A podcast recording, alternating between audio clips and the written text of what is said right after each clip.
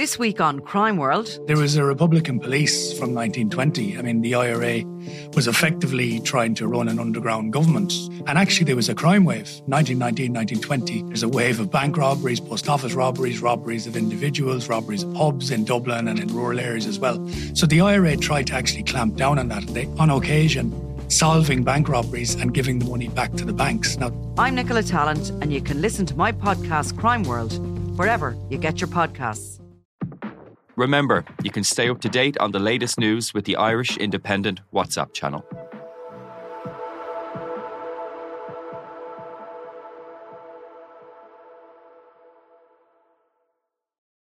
This is the Indo Daily, and today we're talking all things Carrie, Samantha, Miranda, and Charlotte. That's right, Sex and the City is back. And just like that, the spin off series airs on Sky Comedy and streaming service now. So, 17 years later, after the show ended, I couldn't help but wonder how we feel about the return of the show credited with giving women globally the freedom to talk about sex and put friendships over relationships. Well, joining me today to discuss the return of three of the four, yes, that's right, we'll all miss Samantha, are Tanya Sweeney, Irish Independent columnist, and Fionn Sheahan, Ireland editor. And Fionn, I'm going to start with you uh, because I usually have you join me on podcasts about political issues. But you were the one reminding me a few weeks back that Sex and the City is making a comeback. So can I assume you're a fan? Fashion, fun, food, frolics, flings, all with a strong female cast. What wasn't to love about Sex in the City? And it was kind of iconic at the time in that it was the first uh, comedy that kind of came along that that threw open topics that were seen to be kind of taboo up, up until now. I um. I write a column called Sex and the City. Right now, I'm researching an article about women who have sex like men you know, they have sex and then afterwards they feel nothing. But you're not like that. Well, aren't you? Not a drop. Not even half a drop. Wow. What's wrong with you? I get it. You've never been in love. So before that, Friends was the dominant uh, com- sitcom on, on, TV, and Joey and Rachel were constantly going out on dates, but they never really discussed kind of what happened at, at, the end of the night and all that. In Sex and the City, you had this whole world opened up where the following day or, or the weekend, the four girls sat down around the table and in often very gory detail discussed not just their their romances but their their love lives and their their sex lives and I suppose that's what was what was different uh, uh, about uh, about this this show, and it was almost you'd kind of look at it and go, okay, it's not the first female show, all female cast uh, or uh, principal character show that we've had. This was a bit like Golden Girls, the same kind of concept, but but forty years younger. You had you know Samantha being the kind of the, the Blanche figure. You had the comparisons between between Rose and, and Charlotte, Dorothy being Carrie, and Sophia being being Miranda. So the, the different traits bounced off uh, each other. So I think that's that's what made the show so so good. And Tanya, in your own opinion, what was it about Sex and the City that carried so much influence for its viewers? Was it the Cosmos, Manolos, the shopping, even the the rent control apartment in uh, downtown I mean, all Manhattan? Of that is, is gorgeous to watch, you know. So, but yeah, no, I mean, I think more than anything, it was a, a representation thing. You know, I mean, for single women in their thirties, they'd always be seen as slightly slightly tragic, questionable suspect figures. Why? The, I mean, like with Bridget Jones, you know, this sort of constant questioning: Why are you still single? What is wrong with you? And here there were four women who were single. There, well, there was plenty wrong with them, but you know, it seemed to everyone that there were they were just kind of taking their sweet time meeting somebody. They didn't just fall into a relationship just because it was it happened to be there and available. You know, they they had enough self respect and self esteem to kind of hold out for what they wanted and and what they believed they deserved, you know. And and this was fairly radical in the 90s, you know. And I think it, it got to the point where, you know, s- single women were seen as as as as really cool and I want to be one of them. I, I want to be like those four girls sitting around talking about sex in forensic detail at brunch, you know. And it definitely got to a point, I think, you know. Um, I mean, it kind of hit Ireland in, in the kind of Celtic Tiger era as well, which is significant, you know. So, I mean, I think if you were to go to places like, you know, Odessa or Cafe In the noughties, you definitely heard a lot of people um, dissecting their their nocturnal activities, you know. And I have to say that was probably a first in Ireland. Absolutely, Tanya. You and I were around the same age when it came out in our mm. early 20s. Um, mm-hmm. And uh, shock horror, and, and, what do you know? Um, you know, single women can have great careers and a bit of fun and uh, don't necessarily need um, the burden of a long term relationship to achieve all of this. Absolutely. I mean, the funny thing is, you know, Sex and the City starts to look a little bit kind of, you know, weird in the in the rear view mirror. I mean, there was definitely that message at the beginning, you know, where you were like, God, these girls don't need anyone. They just have each other and they're almost married to each other in these de facto urban family situation. But once you start looking back at at Sex and the City from from this vantage point, it starts to look a little bit problematic, you know. I mean, they were fairly needy and they put up with a lot of really unsatisfactory sex and questionable sex that we know now because of you know various discussions on you know consent and, and me too and so on and so forth you know. So i mean we we like to think of them as being these independent you know libertines but you know when you look back they were quite fairly needy like you know and and fairly um you know not willing to debate themselves so much but but definitely willing to put up with an awful lot of crap we have to run to Helga the hot waxer every other week, but them? How would they like it if we told them to shape their heads, trim their trunk, plant their bulbs? We're having Trey's sperm tested. Isn't that doing well in school? Fionn, I have to thank you for the virgin uh, cosmos that you made me earlier. It's absolutely delicious. Um, it, it, would be lovely to have a bit of vodka in it next time, uh, just FYI. But can I ask you about the characters, the, the four main characters? I mean, Carrie somehow has this, uh, you know, great apartment, great uh, wardrobe, um, seems to shop all around her. She writes a column once a week.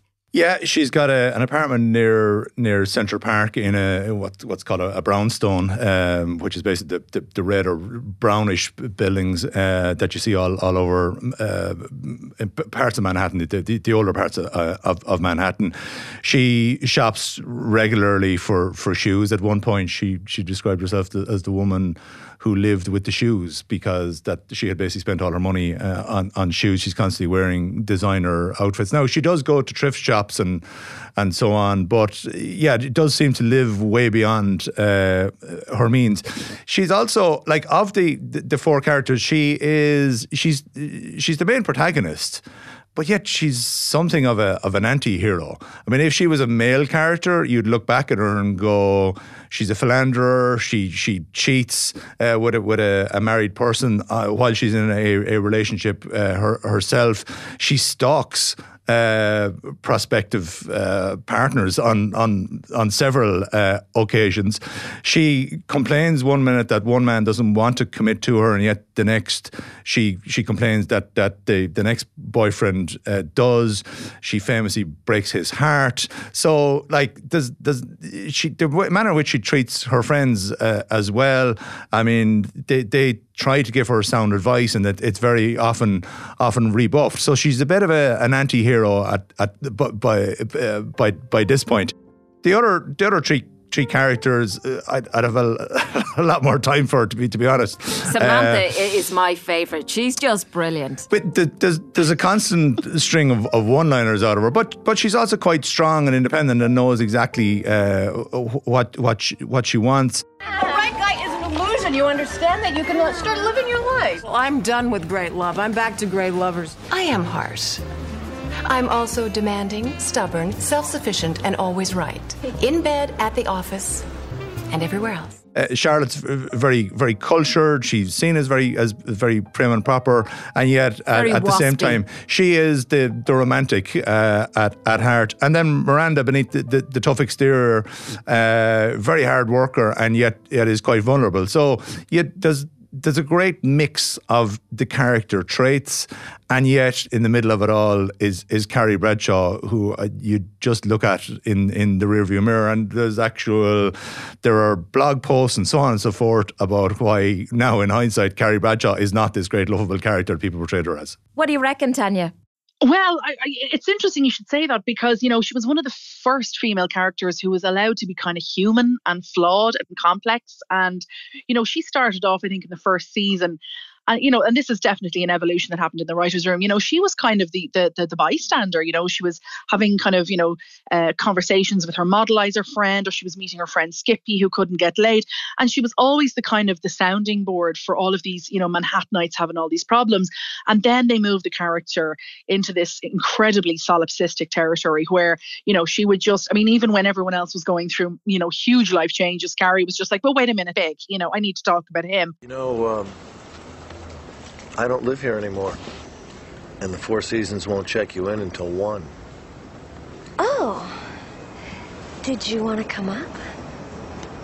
Absolutely. And I mean, the thing about Carrie, and, and like, you know, Fionn says, there's so much out there about how Carrie is the absolute worst, you know. But she was allowed to be a flawed, and I think a lot of women might have related to that. And she was the first then of a of a sort of type of character that you know Lena Dunham's Hannah Horvath, um, Fleabag, you know they all kind of fit into this mold of being um, neurotic, self-centered, um, but still quite human underneath it all, you know. Um, and, and I think Sarah Jessica Parker, you know, kept her quite charming. You know, she could have been quite a chilly character and a hateful character, but I think Sarah Jessica Parker really saved her from that fate.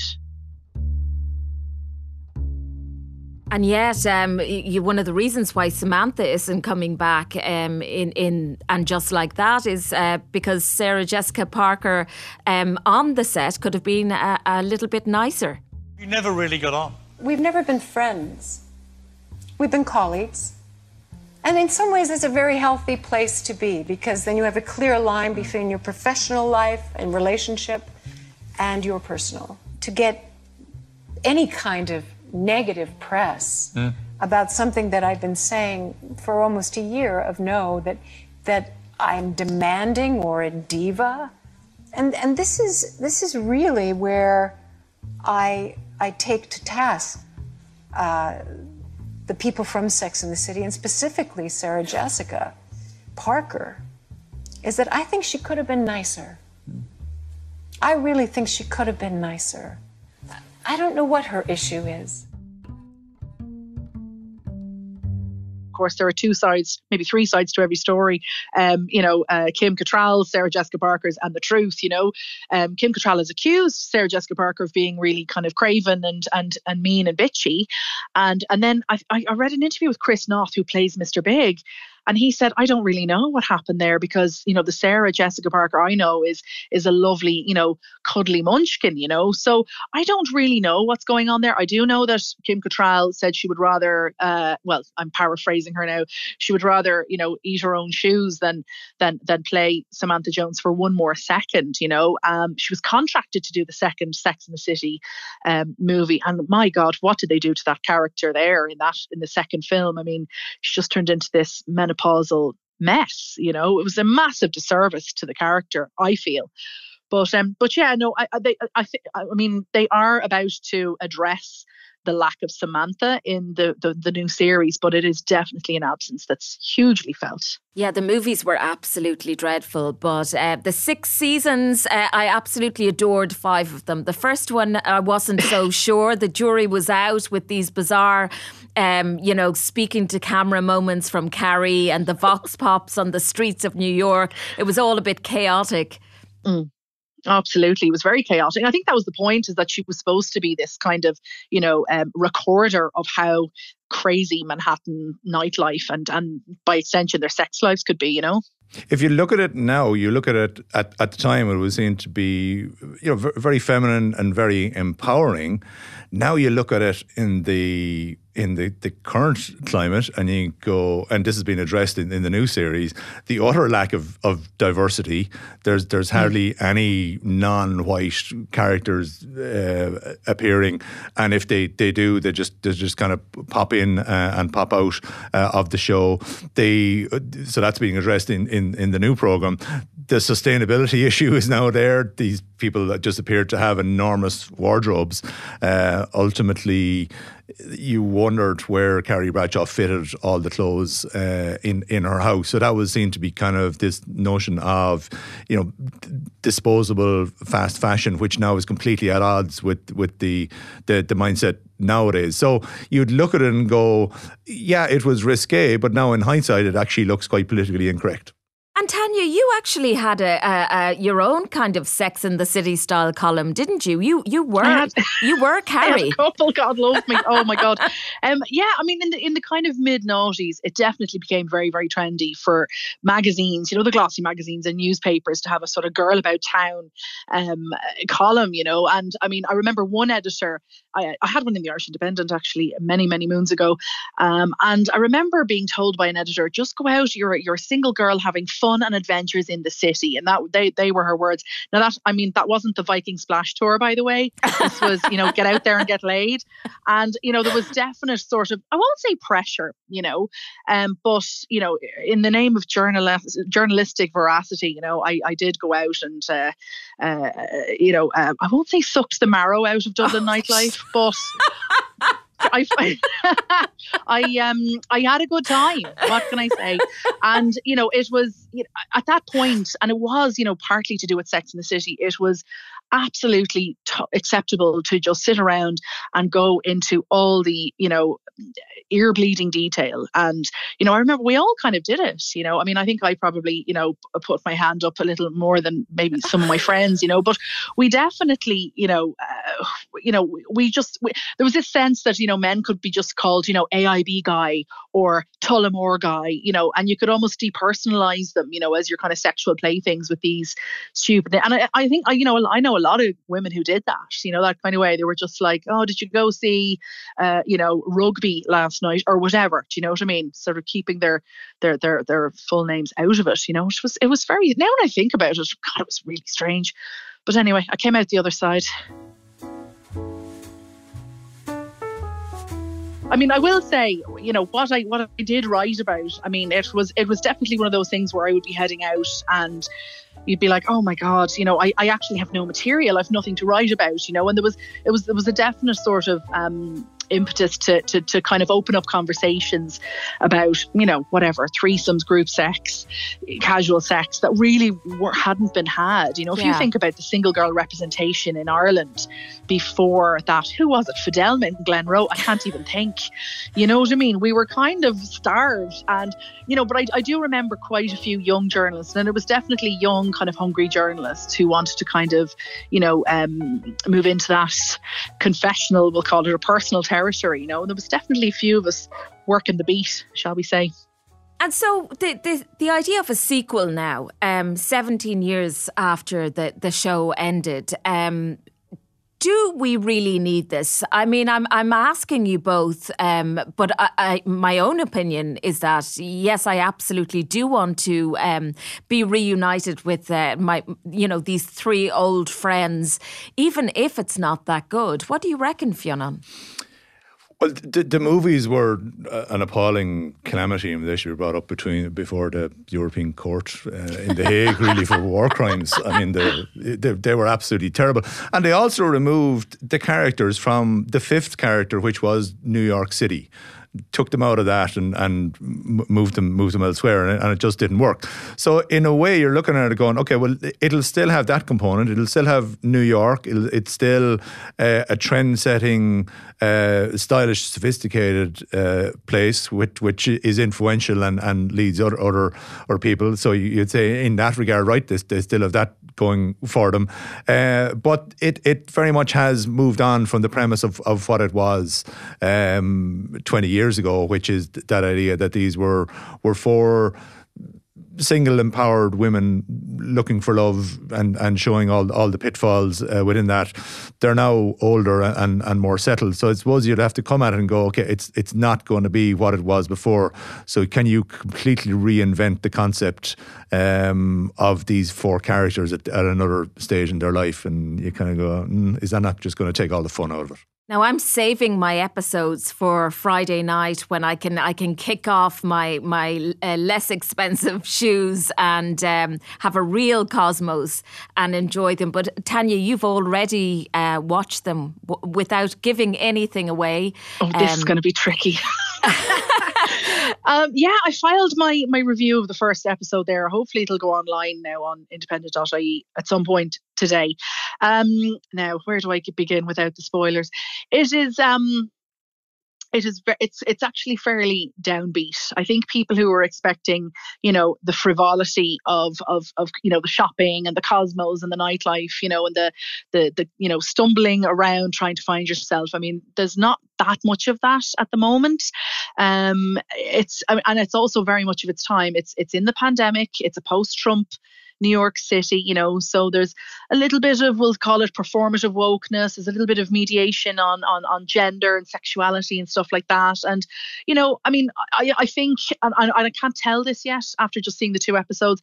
I was really hoping that and just like that would do for you know postmenopausal life what Sex and City did for singledom, which is make it look kind of cool and and not that scary and not that awful and not that pathetic. So I'm really, really holding out hope for the overall series that there will be an element where you go, God, I, I actually won't mind when I get there. It looks kind of cool, you know. So that's that's my hope anyway. Well, a huge thanks to my guests Tanya Sweeney and Fionn Sheahan.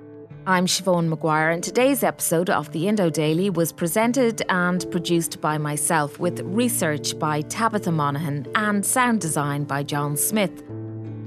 Clips were with thanks to HBO, where you can watch the full series of Sex and the City. Clips also included Piers Morgan's life stories on ITV. Just Like That is on Sky Comedy and the streaming service now, and new episodes are out every Thursday. You can listen to the Indo Daily wherever you get your podcasts.